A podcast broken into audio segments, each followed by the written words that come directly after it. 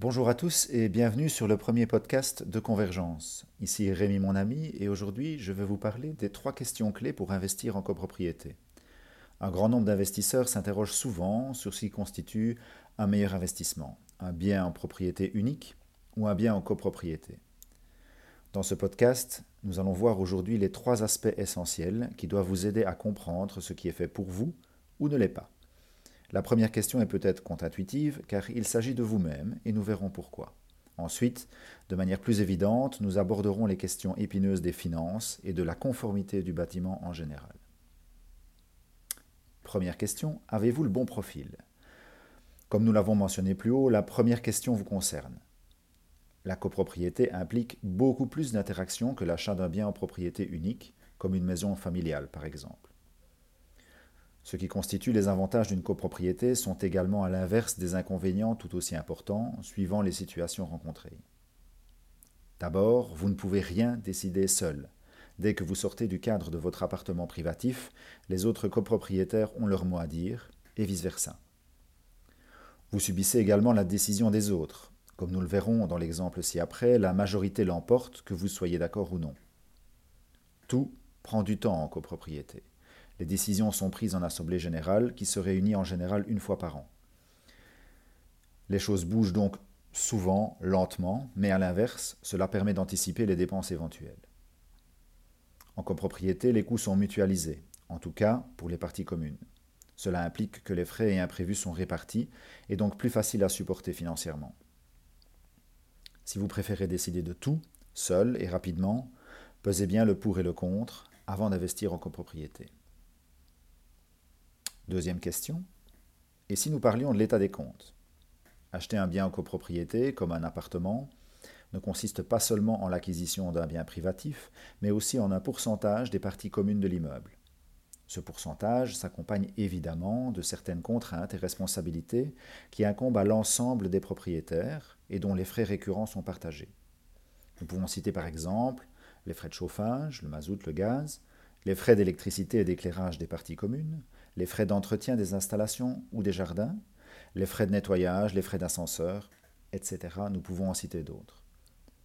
Il y a d'autres exemples en fonction du type de copropriété, mais il existe aussi des besoins ponctuels et souvent importants que nous pouvons regrouper dans une catégorie de travaux, comme par exemple le remplacement de la toiture, des châssis, l'installation du système de vidéophonie ou autres. Tous ces frais constituent des dépenses qui sont payées par la copropriété qui dispose de deux comptes distincts. Un compte de fonds de roulement pour les dépenses courantes et un compte de fonds de réserve pour les dépenses importantes prévisibles, comme par exemple les travaux. Le syndic gère ces comptes et effectue les paiements, mais pour cela, il est nécessaire de vous assurer que ces comptes sont suffisamment alimentés et que la copropriété dans laquelle vous envisagez d'investir a suffisamment de moyens pour fonctionner correctement. Que se passerait-il si juste après son emménagement, vous receviez un appel téléphonique de votre locataire se plaignant de l'absence de chauffage et que vous vous rendiez alors seulement compte que la copropriété n'a pas assez d'argent pour payer le remplissage de la citerne à mazout Plutôt ennuyeux, n'est-ce pas? Pourtant, cette situation n'est pas inhabituelle. Et bien qu'elle soit due à d'autres copropriétaires indélicats qui ne font pas face à leurs propres obligations, cela ne fera pas vos affaires. Il est donc essentiel que vous puissiez vous renseigner au préalable, auprès du syndic, de l'état des finances de la copropriété. Question numéro 3. L'immeuble est-il en conformité?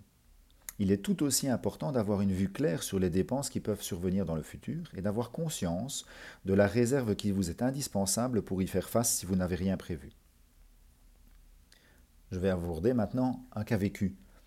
En 2010, Madame D, appelons-la Madame D, achète un appartement d'une chambre dans un petit immeuble en centre-ville pour y habiter, en y plaçant toutes ses économies. Comme elle devient âgée, cela lui permet de se déplacer plus facilement et de garder son autonomie. Six mois plus tard, l'Assemblée générale décide de procéder au remplacement de la chaudière et de la toiture, pour un total de 85 000 euros, à répartir entre les sept copropriétaires, soit plus de 12 000 euros de dépenses imprévues pour Madame D. Comme elle est la seule à s'opposer à cette décision, Madame D se trouve à présent dans une situation fort délicate et incapable de payer la somme demandée. Éviter ce type de situation et la douleur qui en découle est pourtant tout à fait possible.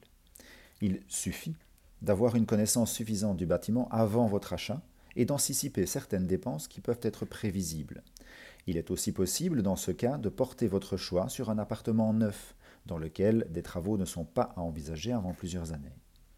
La conformité d'un bâtiment lui apporte une plus-value indiscutable. Retenez bien ceci, la conformité d'un bâtiment lui apporte une plus-value indiscutable. Il peut exercer plusieurs types de non-conformité, qui peuvent peser plus ou moins lourd sur le portefeuille des copropriétaires. Non-conformité visible, comme la présence d'équipements contre l'incendie, l'état de la chaudière ou de la toiture, mais aussi des non-conformités invisibles, beaucoup plus insidieuses, comme des infractions urbanistiques ou administratives, la présence d'amiante, etc. Pour aider, il faut éviter de faire appel à un spécialiste en conformité, et à même vous établir un rapport d'analyse synthétique de la situation du bien que vous envisagez d'acquérir. En conclusion, acheter un bien en copropriété implique inévitablement une forme de dépendance avec les autres copropriétaires, et une bonne connaissance de l'état des comptes et de l'état du bâtiment en lui-même. Vous devez être prêt pour interagir avec eux et en toute connaissance de cause.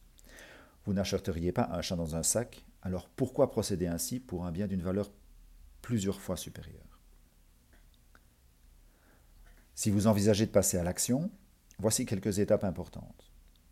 D'abord, demandez au syndic les informations qu'il est légalement tenu de vous communiquer l'état des comptes, le compte rendu des dernières assemblées générales, etc. Visitez toutes les parties communes de l'immeuble, les caves, les garages, les chaufferies et même la toiture si elle est accessible sans risque.